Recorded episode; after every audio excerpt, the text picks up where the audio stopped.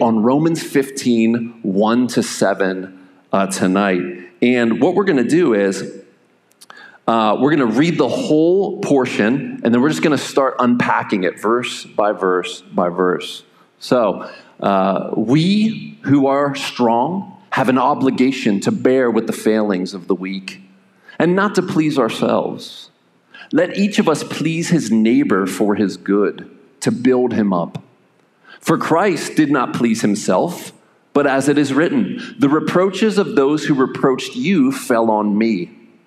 For whatever was written in former days was written for our instruction, that through endurance and through the encouragement of the scriptures we might have hope. May the God of endurance and encouragement grant you to live in such harmony with one another, in accord with Jesus Christ that together you may with one voice glorify the God and Father of our Lord Jesus Christ. Therefore, welcome one another as Christ has welcomed you for the glory of God. And you should have just received um, gospel centered community discussion guides. These will help you uh, in, in your week as you go to study further the, the text.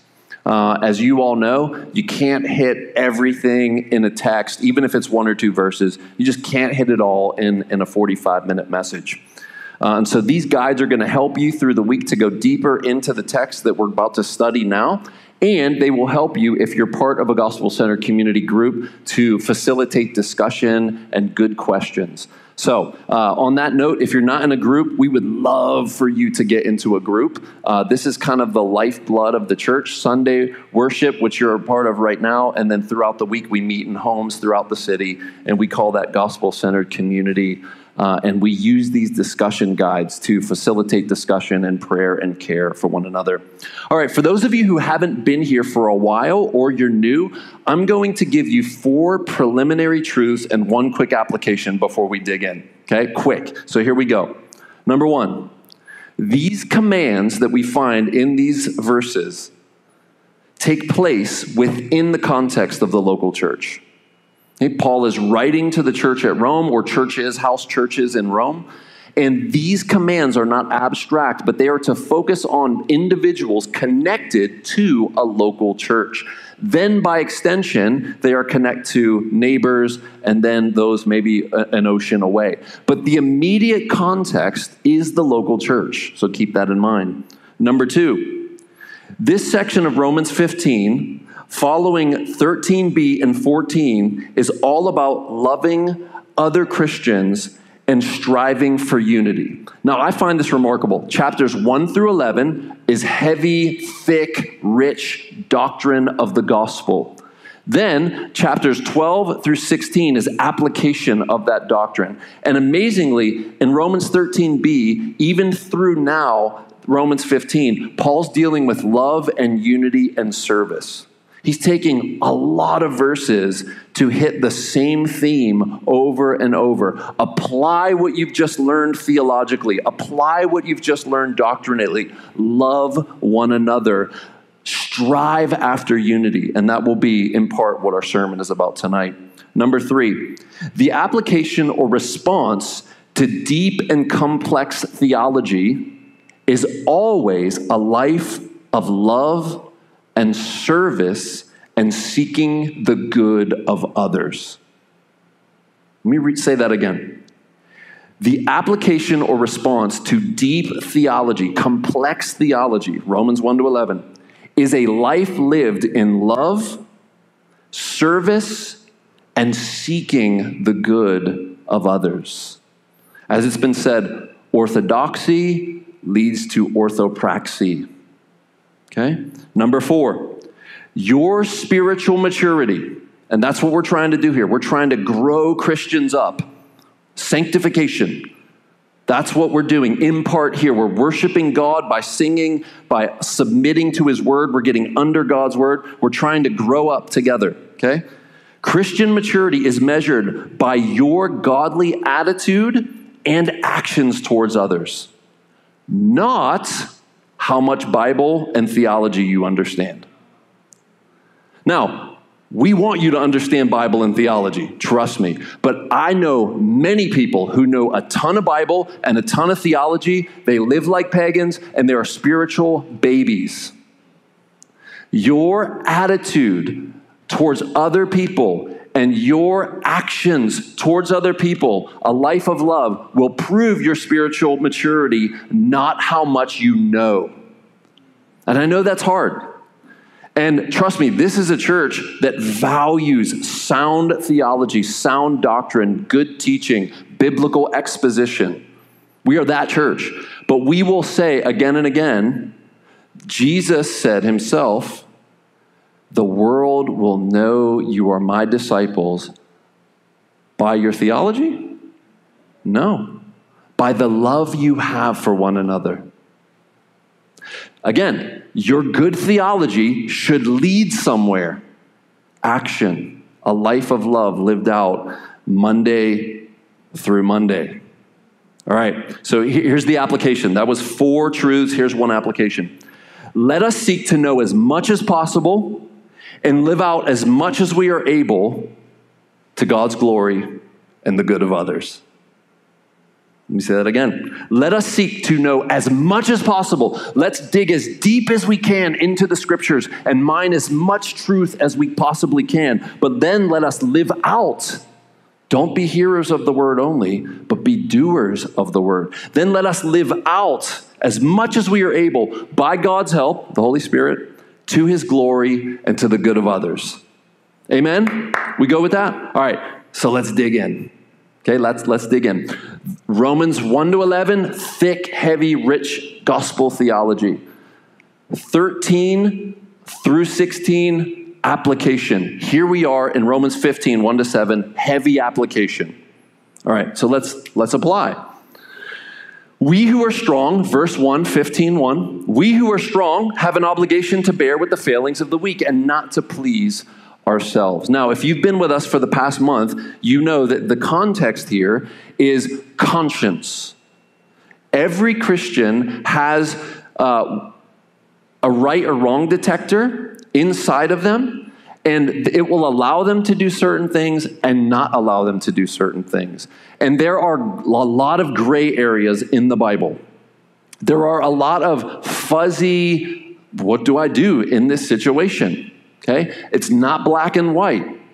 There is wisdom to be applied, but then there are also some people who they are free to do a certain thing, but their conscience binds them there, and so they shouldn't do it because their conscience is screaming, don't do it. The classic example that's been used already is we have a lot of former drug addicts and alcoholics in this church. We're kind of that church, and I love you. I'm, I'm in that camp, I've lived that life. And for them, it is not wise to go and have drinks at the bar for fellowship and fun. It's just not wise for them to do that. Now, some people have lived such a long time sober that they can do that and it doesn't tempt them. But there's some people, even the mere smelling of it, oh my, it, it's like it pulls them towards drunkenness and non soberness. And so while Christians are free to drink alcohol, some people should not. And then we who are free should not look down on those who are not free to do it because you say, oh, well, you're just weak.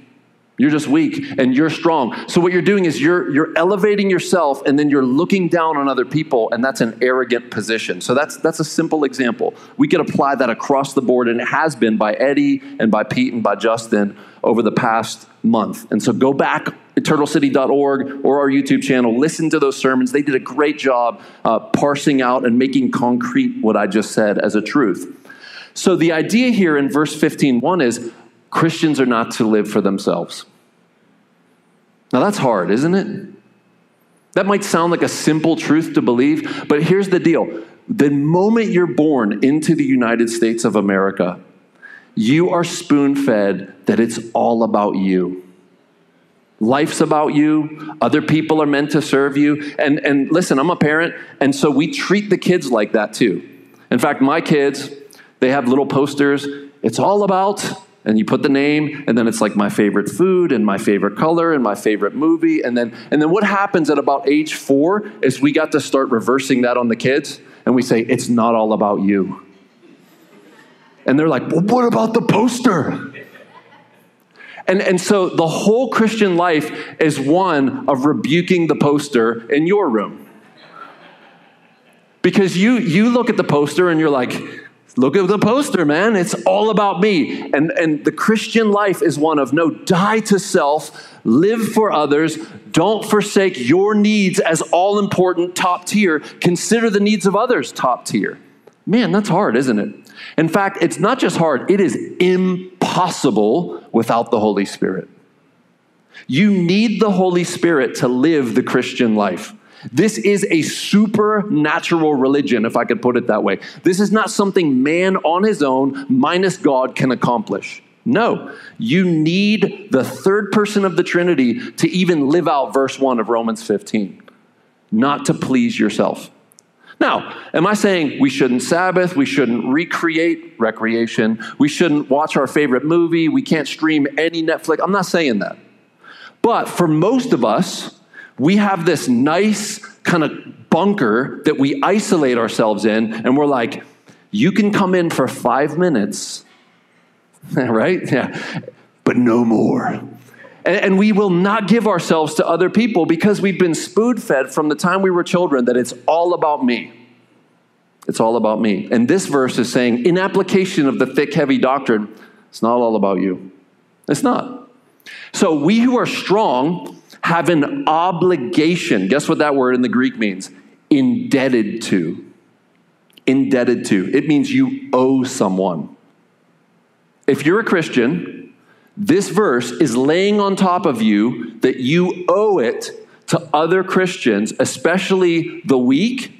You owe it to them to bear with their failings. What does the word failing mean? It means weakness, it means from sickness or disease. You who are strong, you understand your freedoms in Christ. You are to give up your freedom for the sake of others in certain circumstances and instances. Okay? And by doing that, you are loving your other brother or sister.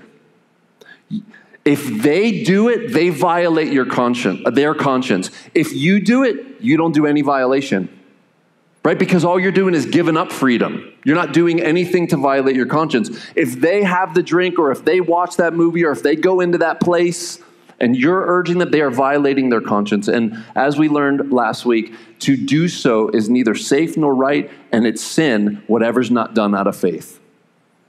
Okay, and so we who are the strong, we understand the freedom we have in Christ. Galatians 5:1 is for freedom that Christ has set us free. We are to bear with the immaturity or the weakness or the sickness, even in the Greek, of those who are weaker in conscience. Not to look down on them, not to treat them as lesser, not to think more highly of yourself than you ought to, because look at all my freedom and look what I can do that they can't. No, you are to bear with them. You have an obligation to do so, you owe it to them. Okay? Again, this posture takes the power of the Holy Spirit. It takes humility and it takes strong faith. Faith, not in general, not floating in the air, but trust landing on the promises of God and the power of the Holy Spirit. That's what it takes. Verse 2 Let each of us, Christians, please his neighbor for his good. Now remember, in the very intro, Context, local church. So within the local church, the believers that you worship with, who you call church member, brother and sister, the, the commands of God are never floating in the fog, in the clouds. They're always concrete and on the pavement. And so this has to do with how you treat, if you want to get real technical, those in your own household first, because that's your first neighbor. Then extended your church family, and then extending from there your legitimate like neighbor across the street who shares the yard with you, divided by the fence. And then from there, the larger city, and then from there, the nation, and from there, the, the other continents, if you will. But it always starts at home, and then the circle gets bigger as it goes out. Okay? And so we are to please our neighbor for what? For their good. Now, many of us, we, we cannot help this. We imagine that everybody else is obligated to serve me. And so you're even reading it like that. You're like, see, everyone should serve me.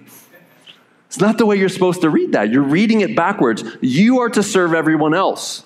And yes, everyone is to also serve you. But you're not excluded, friend.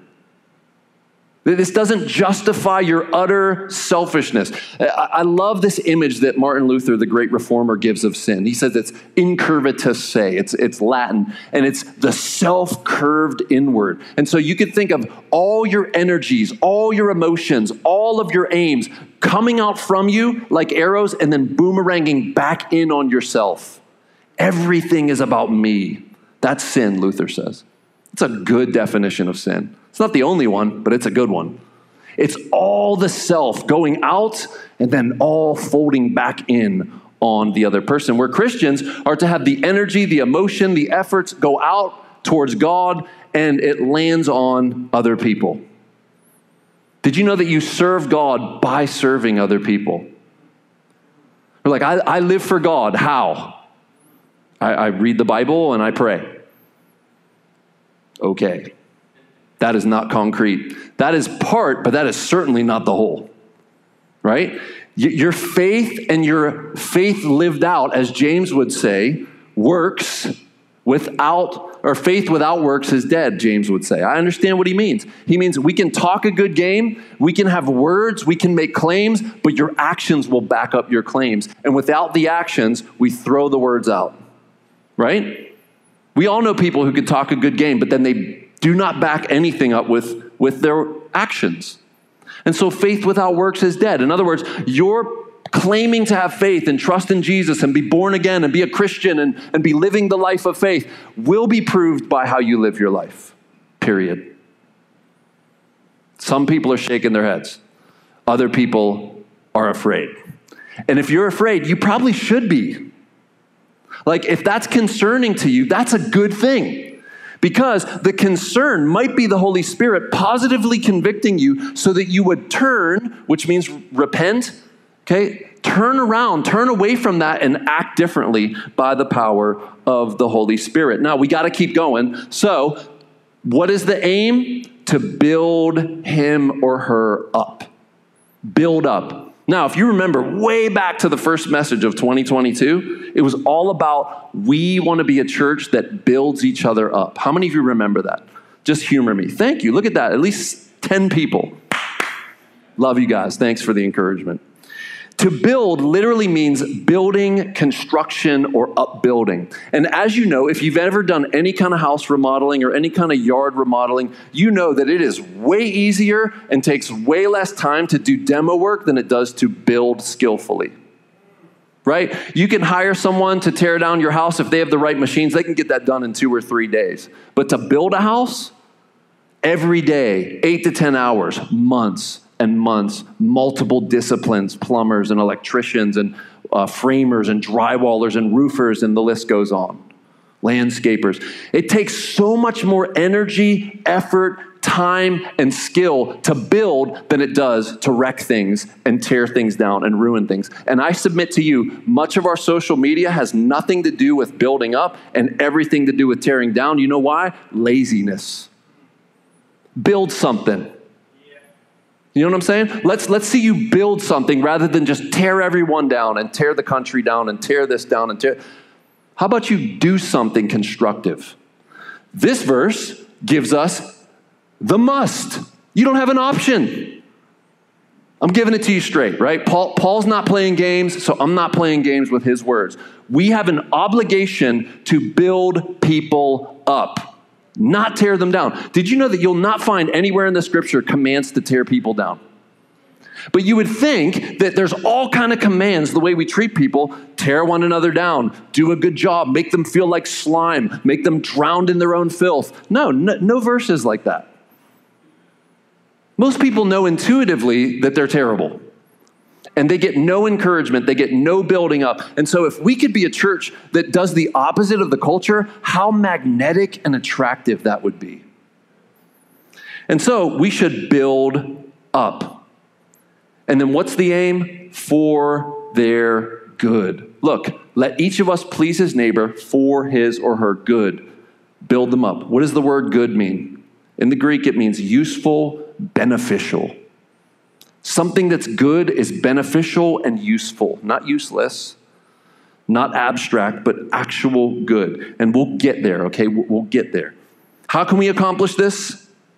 You must get outside of your own little world, your own self project, and you have to get into the lives of others. And you know what that means? It's going to be messy. The Christian life is not clean and tight and tidy and you're just full of energy and refreshment, man, it is messy.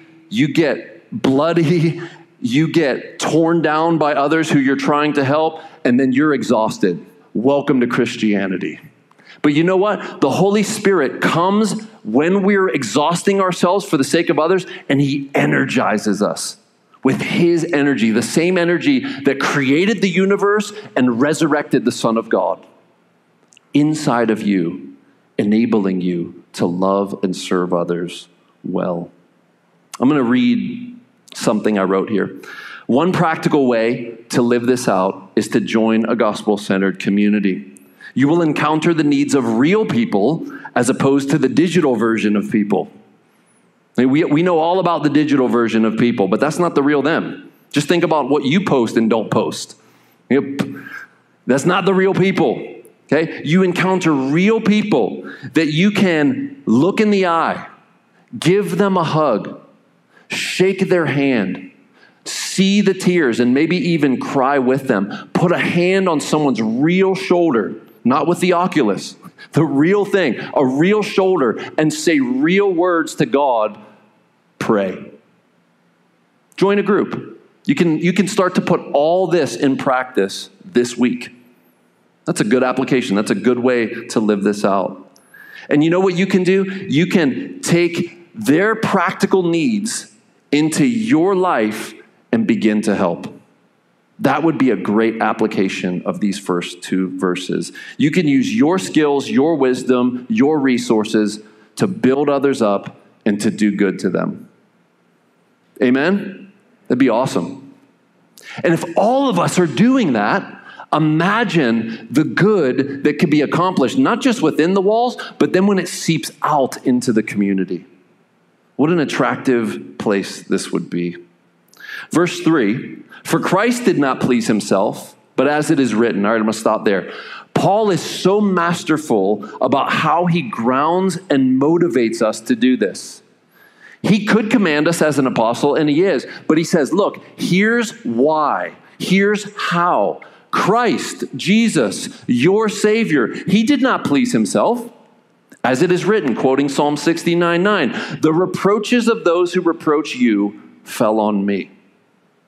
And so he's saying, as Jesus did not come into the world to serve himself and to demand of others and have bad attitudes towards others, rather, he came not to be served, but to serve and to give his life as a ransom for many. Now, a quick technical here's how we apply this in context.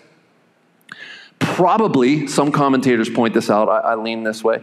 Uh, probably the reproaches here are applying to the weak reproaching the strong for the things they're doing, because that's in the context. And so the strong are to take those reproaches into themselves and absorb them and not get offended and not say, I'm done with you. You appreciate anything I do for you. No, you absorb it and you keep loving and serving as Christ does us. Do you think we, we offend Jesus every day?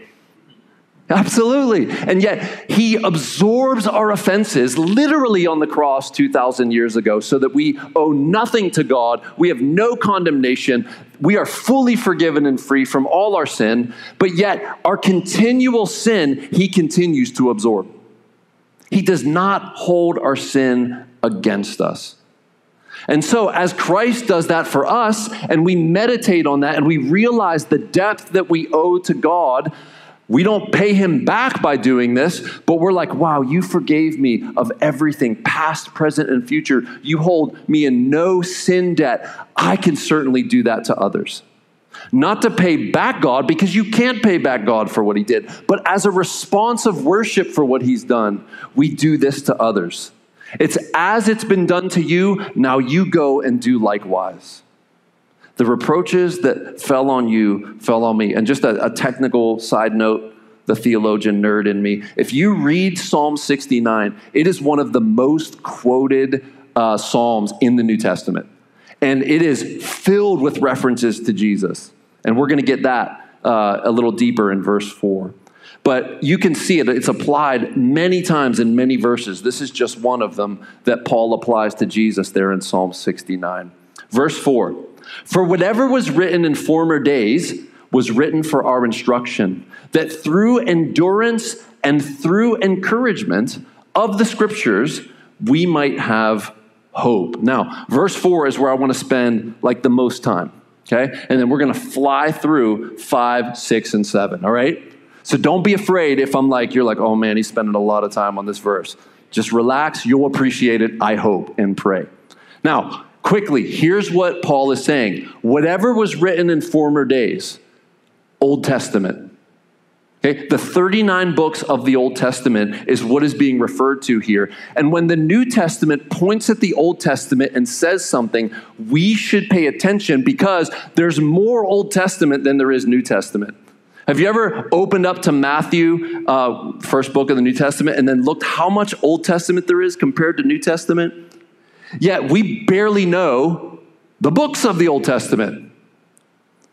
Isn't there an Abraham Lincoln, verse 5? You know, chapter 5, verse 6. No, there's not. Hey, but you wouldn't know that because you, we don't read the Old Testament. Most Christians are like, man, that's weird, this stuff about not mixing fabric and, and when a woman is on her monthly cycle, there's all kind of weird stuff in there about that. And there is. So you do have to understand how the, the Old Testament fits into what's called redemptive history. You do? Man, you re- some of you are looking at me weird for that illustration. Read Leviticus just read through Leviticus and you'll be like, what in the world? This is the Bible? I'll leave it at that. Read Leviticus this week, okay? It's, it's long, but you won't be looking at me crazy and shaking your head. Just read it. You'll be like, what in the world am I reading? But the point is, Leviticus is beneficial for us. This is what's being said. Whatever was written in former days was written for our instruction. But we have to understand how to apply the Old Testament, and that takes wisdom and understanding. Okay, and, and coming in 2023, we're going to dive into the Old Testament. Okay, we're to we're to dig also with Advent, we're to do some redemptive historical biblical theology work. So, let's dig in quickly. Jesus himself knew his Bible, and do you know what his Bible was? The 39 books of the Old Testament. No New Testament books were written yet, and Jesus was utterly anchored in the 39 books of the Old Testament, what, what we know as the 39 books of the Old Testament. Now, I had to learn this as a pastor. I'm about eight years in as a lead pastor. And in my trying to help people, um, I, I, would crash and burn and I would get frustrated because the people I would help would not receive the help or they'd get mad and leave. And, and so I would lament and seek coaching and counsel from other pastors. And I can't tell you how many times in those early several years I heard, You're not the Messiah. And I'd be like, I know I'm not the Messiah. I know I'm not Jesus. I'm very self conscious that I'm not the Messiah. Yet, what I had to learn was I was functioning as if I were the people I was trying to help's Savior, Messiah. And I had to learn personally I can't save any of you. I can't save you from your problems. I can't save you from your angst, your guilt, your worry, your fear, your addictions. I can't save you. And I had to learn this I'm not responsible to. You want to know something opposite of that? Jesus was very self conscious that he was the Messiah. He knew deep in his being who he was, and he was not afraid to let other people say it and to say it to other people.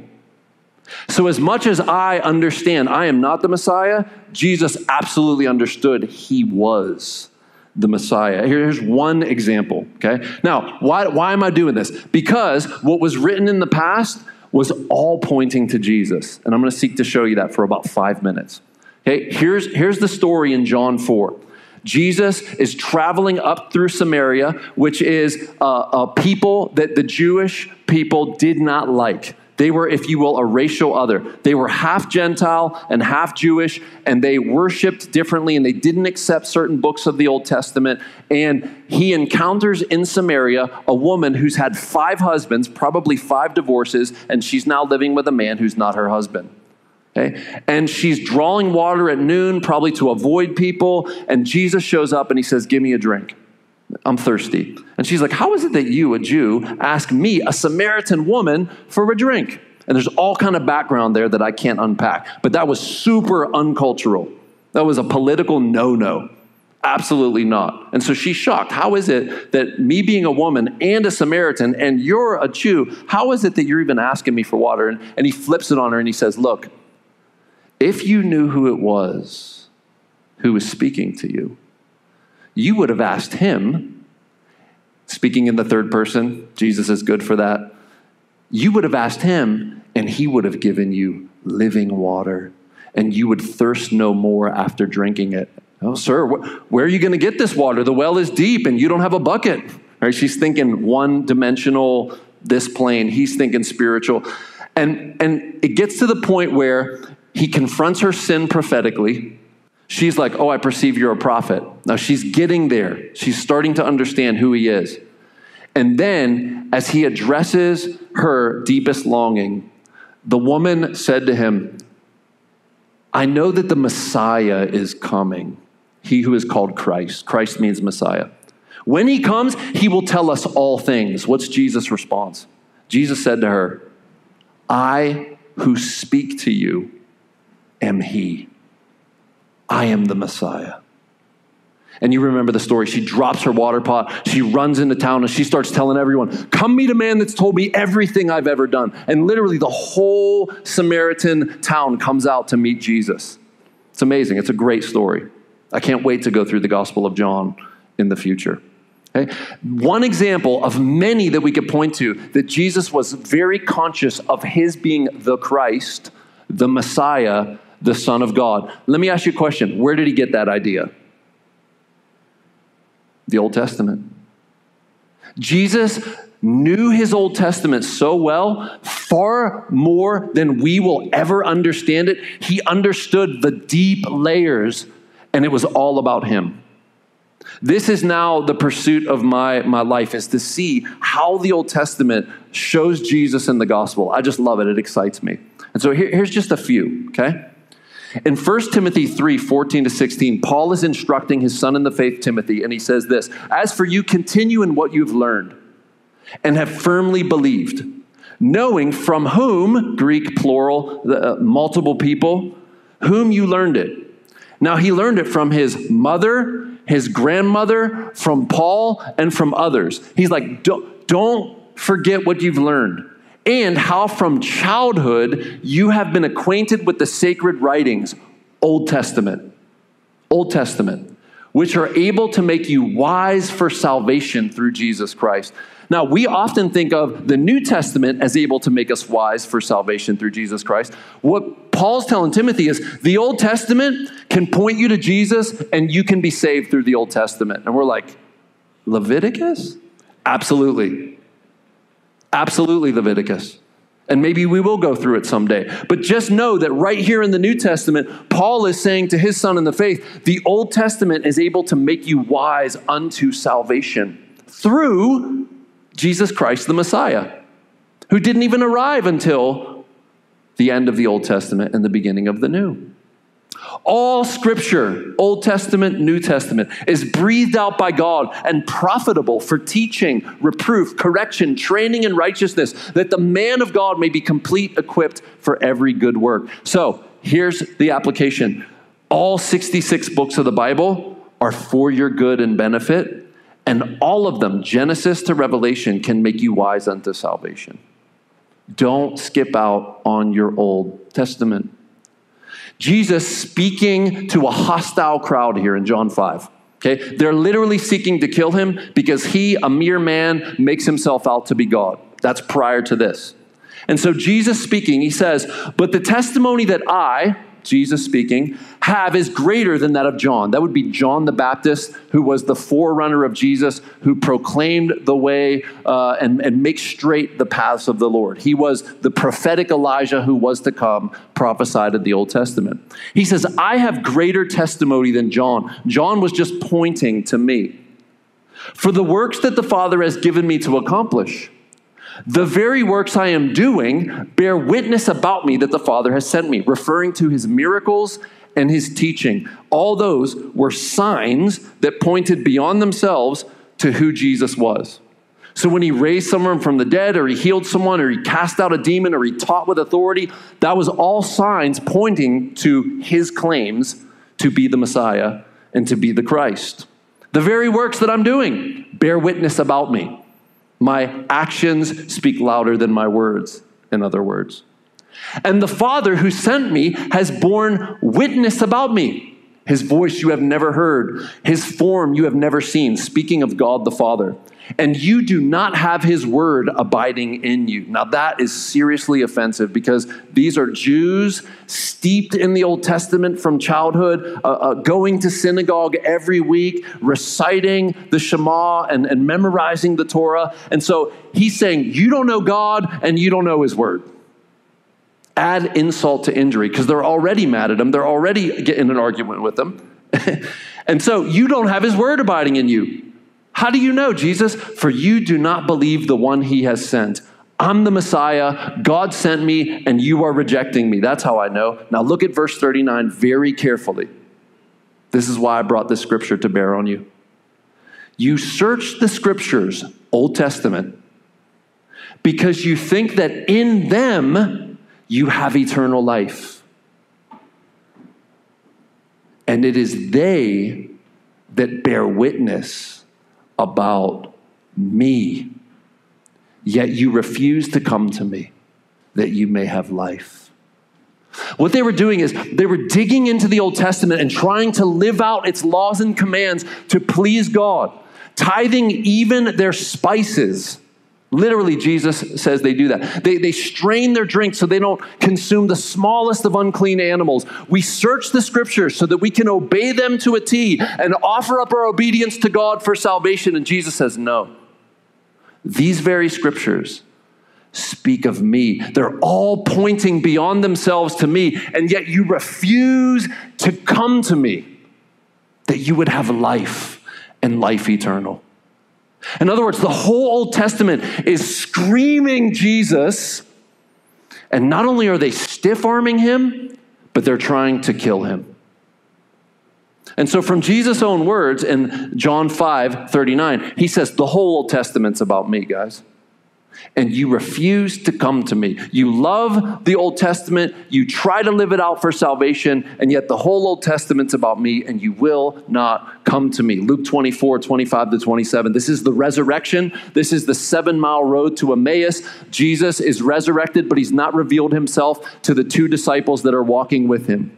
And, and they're lamenting that this one called Jesus, they thought he would be the Messiah, but, but the Romans put him to death, and, and their people handed him over to the Romans. And what's worse is it's the third day, and his body's missing, and several of our women claiming that they saw him resurrected, and they're just downcast.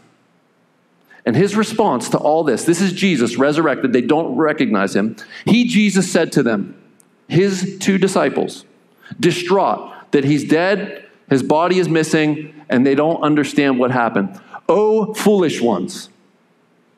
Ouch. I mean, aren't they hurting in their hearts, Jesus? foolish ones. Slow of heart to believe, look at this, all that the prophets have spoken. I, I can't get over that. He doesn't say, slow to believe your own women who said they saw me resurrected slow to believe my words that I prophesied while I was still alive. No, he says, You're foolish because you don't believe the Old Testament. Wow. All that the prophets have spoken. They told you this was going to happen. And he rebukes them for not understanding their Old Testament. Was it not necessary? It had to happen that the Christ, should suffer these things and enter into his glory. In other words, the Old Testament told you this was supposed to happen, and so it had to happen because the Old Testament said it. And beginning with Moses, Genesis, Exodus, Leviticus, Numbers, Deuteronomy, first five books, Moses, and the prophets, that would be the next section, he interpreted to them all the scriptures the things concerning himself. In other words, he opened up the Old Testament to them and he showed him himself. And then the conclusion of this story is they get to the house in, in Emmaus, the, the little town, and so they invite him to stay. And, and as uh, they're eating, they ask him to do the blessing, and he breaks bread. And upon breaking bread and praying, they realize it's him, and he disappears. It's amazing. It's a great story. You should read it. Point of this is Jesus himself was conscious that the whole Old Testament was about him, and he said it was about him over and over and over again. Here's Peter. I'm running out of time. Though you have not seen him, Jesus, you love him. Though you do not now see him, you believe in him and rejoice with joy inexpressible and full of glory. That's us. We don't see him, we can't hug him and hold him. We can't sit in, in, in the crowd and listen to him lecture. But even though we haven't seen him, we believe in him and we rejoice with joy that is inexpressible and filled with glory. Obtaining the outcome of your faith. What's the outcome of our faith? The salvation of our souls, eternal life, living forever in an uncursed world. Concerning the salvation, the prophets, Old Testament, who prophesied about the grace that was to be yours. They prophesied about Jesus and this salvation, searched and inquired carefully their own writings, inquiring what person or time the Spirit of Christ in them was indicating when he predicted the sufferings of Christ, Messiah, and the subsequent glories. In other words, when Isaiah wrote, the Spirit of Jesus, that's the third person of the Trinity, the Holy Spirit, who's also called the Spirit of God, who's also called the Spirit of Jesus, the Trinity. Isaiah was looking into his own writings, trying to understand who will this Christ be and when will he get here? Verse 12 It was revealed to them that they were not serving themselves, but you. The, the original recipients of Peter's letter and us. Isaiah, Ezekiel, Amos, Zechariah was serving us. Amos. In the things that have now been announced to you through those who preach the good news to you by the Holy Spirit sent from heaven, the things which angels long to look into. Now, I'd love to unpack that, but I can't.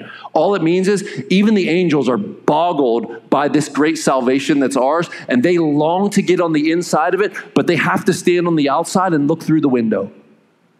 And they want to be on the inside. Who's on the inside? Us.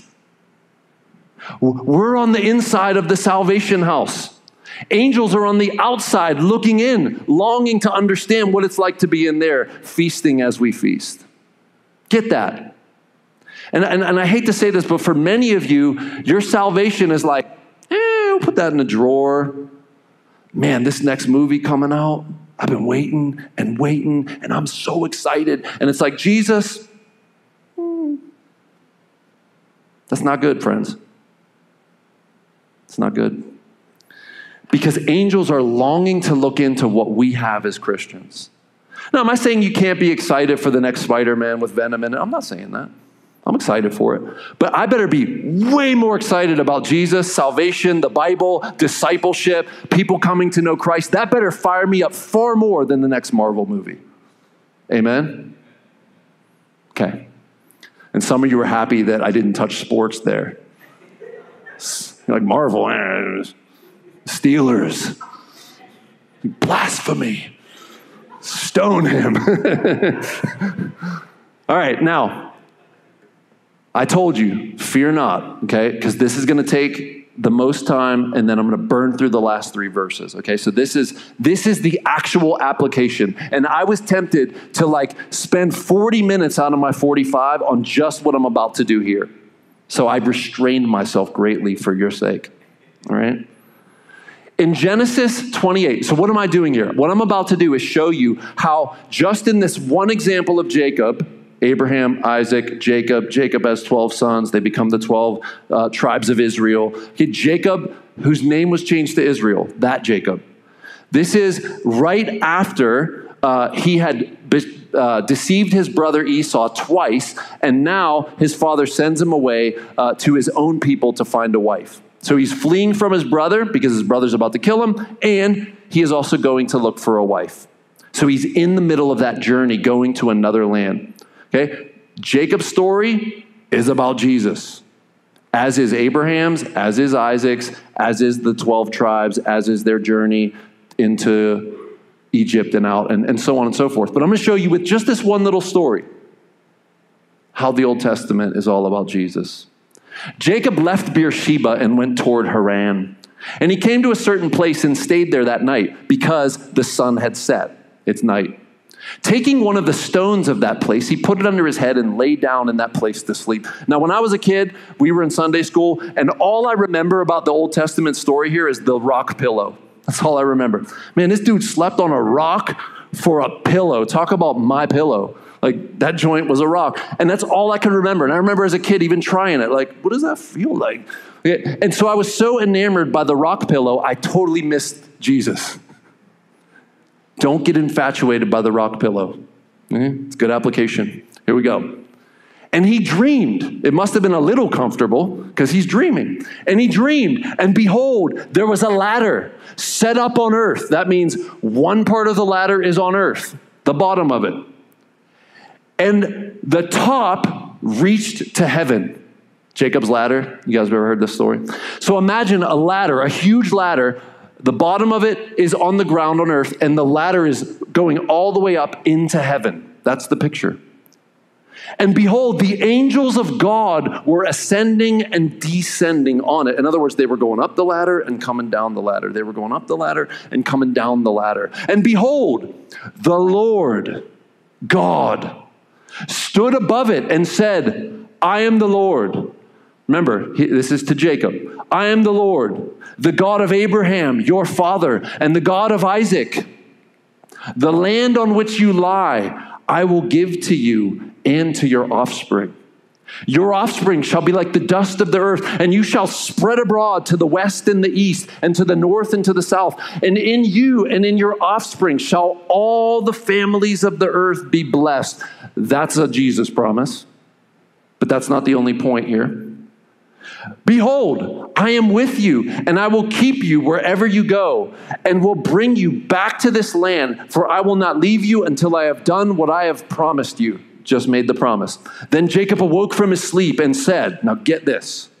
He wakes up out of the dream, slobber on the rock pillow, shakes his face. Surely the Lord is in this place, and I did not know it. Now, now I want to do a sermon right there because that could be your living room. That could be you scrolling. Surely the Lord was in this place, and I did not know it. But get this. And he was afraid, rightly so. How awesome is this place? This is none other than the house of God. And this is the gate of heaven. This is the interdimensional portal, is what he's saying, between heaven and earth. And this, where I'm standing, is God's house. Now, that's a cool story. But did you know that Jesus pointed to that story and then pointed to himself? The next day, Jesus decided to go to Galilee. This is, he just emerged on the scene. He's calling his disciples. He found Philip and said to him, Follow me. Now, Philip was from Bethsaida, the city of Andrew and Peter, the two disciples he had just called prior to. Philip found Nathanael and said to him, We have found him of whom Moses in the law and also the prophets wrote. Old Testament. We found the Messiah whom Moses wrote about and who the prophets wrote about. Jesus of Nazareth, the son of Joseph. Now, in the Old Testament, you see the son of, that was their last name. So he didn't, Christ is not Jesus' last name. His last name was son of Joseph. which is how all these people at this time identified their last name son of Joseph. Nathanael said to him, Can anything good come out of Nazareth? In other words, Nazareth is this small little nobody town. Can anything good come out of there, let alone the Messiah? Are you kidding me? Philip said to him, Come and see. Come see with your own eyes. Come talk to him with your own mouth. And look what happens. Jesus saw Nathanael coming toward him and said to him, Behold, I imagine this is the first thing he said to him as he's walking up to him Behold, an Israelite indeed, in whom there is no deceit. And that must have struck a chord because look at his response. Nathanael said to him, How do you know me? How is it that you know me? Jesus answered him, Before Philip called you, when you were under the fig tree, I saw you. Now, he prophetically said, You were under a fig tree, and I saw you. And the moment Nathanael came, or uh, Philip came to you, I saw it all before it happened. Nathanael answered him, Rabbi, you are the Son of God, the King of Israel. Jesus answered him, Because I said to you, I saw you under the fig tree? Do you believe? He's kind of shocked by that. Now, watch this. You ready? You will see greater things than these. And he said to him, Truly, truly, I say to you, you will see heaven open and angels of God ascending and descending on the Son of Man. Jesus' favorite title for himself. Now apply. This is the very house of God. This is the portal to heaven. This is the very gate of heaven. What was Jesus saying? I am the way, the truth, and the life. No one comes to the Father except through me. You want to climb into heaven? You need to climb on me. Isn't that amazing? So Jesus himself is saying, Jacob's ladder, that story with the rock pillow, that's about me. And that's about salvation in me. Now, listen, you just saw through many different texts, the whole Old Testament does that. And I wish I had time to unpack every story, and we intend to as the years roll on. But you need to know that Jesus was so conscious of himself in all of the scriptures that he did this over and over again. And then the apostles who wrote after him and Paul who wrote epistles after him did the same thing. They pulled from the Old Testament and they showed Jesus. Now, what is the application. Whatever was written in former days was written for our instruction, that through endurance and through encouragement of the scriptures, the Old Testament, we might have hope. The Old Testament is for your hope. Now look at verse 5. May the God of endurance and encouragement grant you to live in such harmony with one another and in accord with Jesus Christ. Now, what you just missed is this through endurance and encouragement of the scriptures. May the God of endurance and encouragement, that's purposeful. In other words, God encourages us and gives us endurance through the scriptures. And isn't it interesting that God is called the God of encouragement and endurance? He helps us to persevere in this life of faith and trial and trouble and fire. And how? through the scriptures. Do you see it? It's not an accident that those verses are side by side.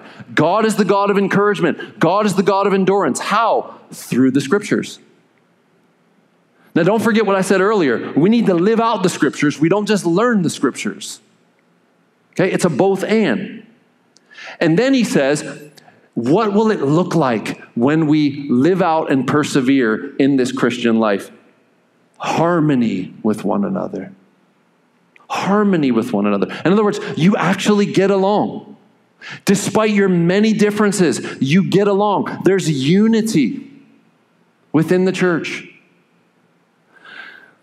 That together, unity together, you may with one voice, many voices, but one voice, glorify God, the Father of our Lord Jesus Christ. Did you know that when there's harmony between us, and it's as if we're one voice praising God, God is glorified.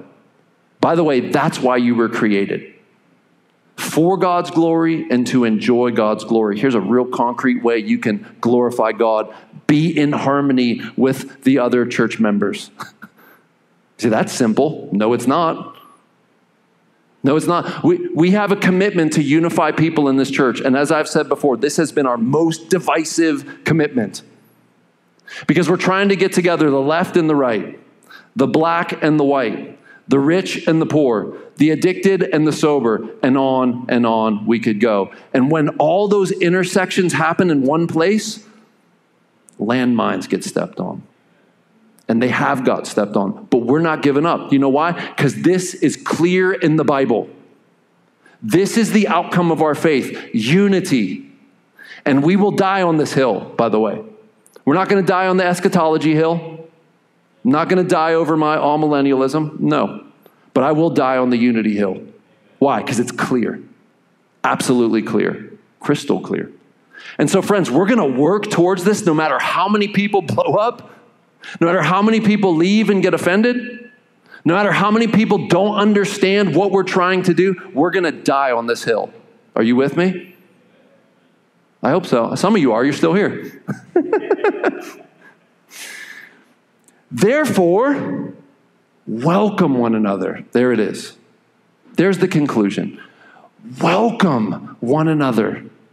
In other words, open arms regardless of the differences regardless of the perceived offenses, regardless of the attitude, regardless of their disposition currently. We always have hope that people will grow out of where they are currently, right? Just like you have hope for yourself. I'm not going to be where I am right now forever. Praise God. I'm going to keep growing. And so we have hope for one another in their immature state that they will grow, just like we have hope for ourselves in our immature state that we also will grow. Right, Rachel? She's shaking her head. Amen. Yep. Welcome one another. Look, he does it again as Christ welcomed you. As Jesus did this for you, you, though a sinner, in need of a Savior, while you were yet a sinner, Christ died for you. While you were at your worst, He said, Come to me. While you were in your slime and filth, He said, I'll take the slime and filth on the cross and I'll pay for all of it so that there's none left for them. While we were at our worst, Jesus came to us and He picked us up out of the dirt, out of the dust, and He cleansed us. And now He says, As I've welcomed you when you were at your worst, you now go and do the same for others. You welcome other people because I welcomed you. I welcomed you to the degree that it killed me. My desire for you to be with me forever cost me my earthly life. And God was pleased with my sacrifice, and He raised me from the dead. And friends, here's the promise when we live a life of welcoming others, we too are headed for resurrection. Where we won't have to be commanded, eagerly strive after unity we won't be commanded, be in harmony with one another. We won't, because we will be. But no, there's so many commands to be unified and to be harmonized and don't eat and devour one another. Okay, there's all these verses because that's what we have a tendency to do. And so, as Christ has welcomed us, we welcome others. What does that do? It brings glory to God. Now, I have more notes but I'm going to spare you. And we're going to pray. And we're going to take communion and remember how Jesus has welcomed us. He welcomed us by his sacrificial death on the cross, absorbing all of our sin debt that we owed to God and releasing us from all the penalty of our sin, past, present, and friends, we're headed to future glory where sin will plague us no more. No more temptation. No more falling. No more having to turn from sin. Isn't that good news? And so we celebrate now that we are welcomed in Christ by God, and then we respond by welcoming others as we've been welcomed. And so if you're a Christian tonight, I would encourage you take communion with us. Celebrate the welcoming of God through Christ and then let us welcome others. The worship team is going to come out and we're going to sing together. Um, hold your communion elements until we're done singing, and then we will all take communion together to display our unity in Christ, to display that we are one people in God, and we will worship by doing so. So if you could stand and hold your communion elements until we're done singing.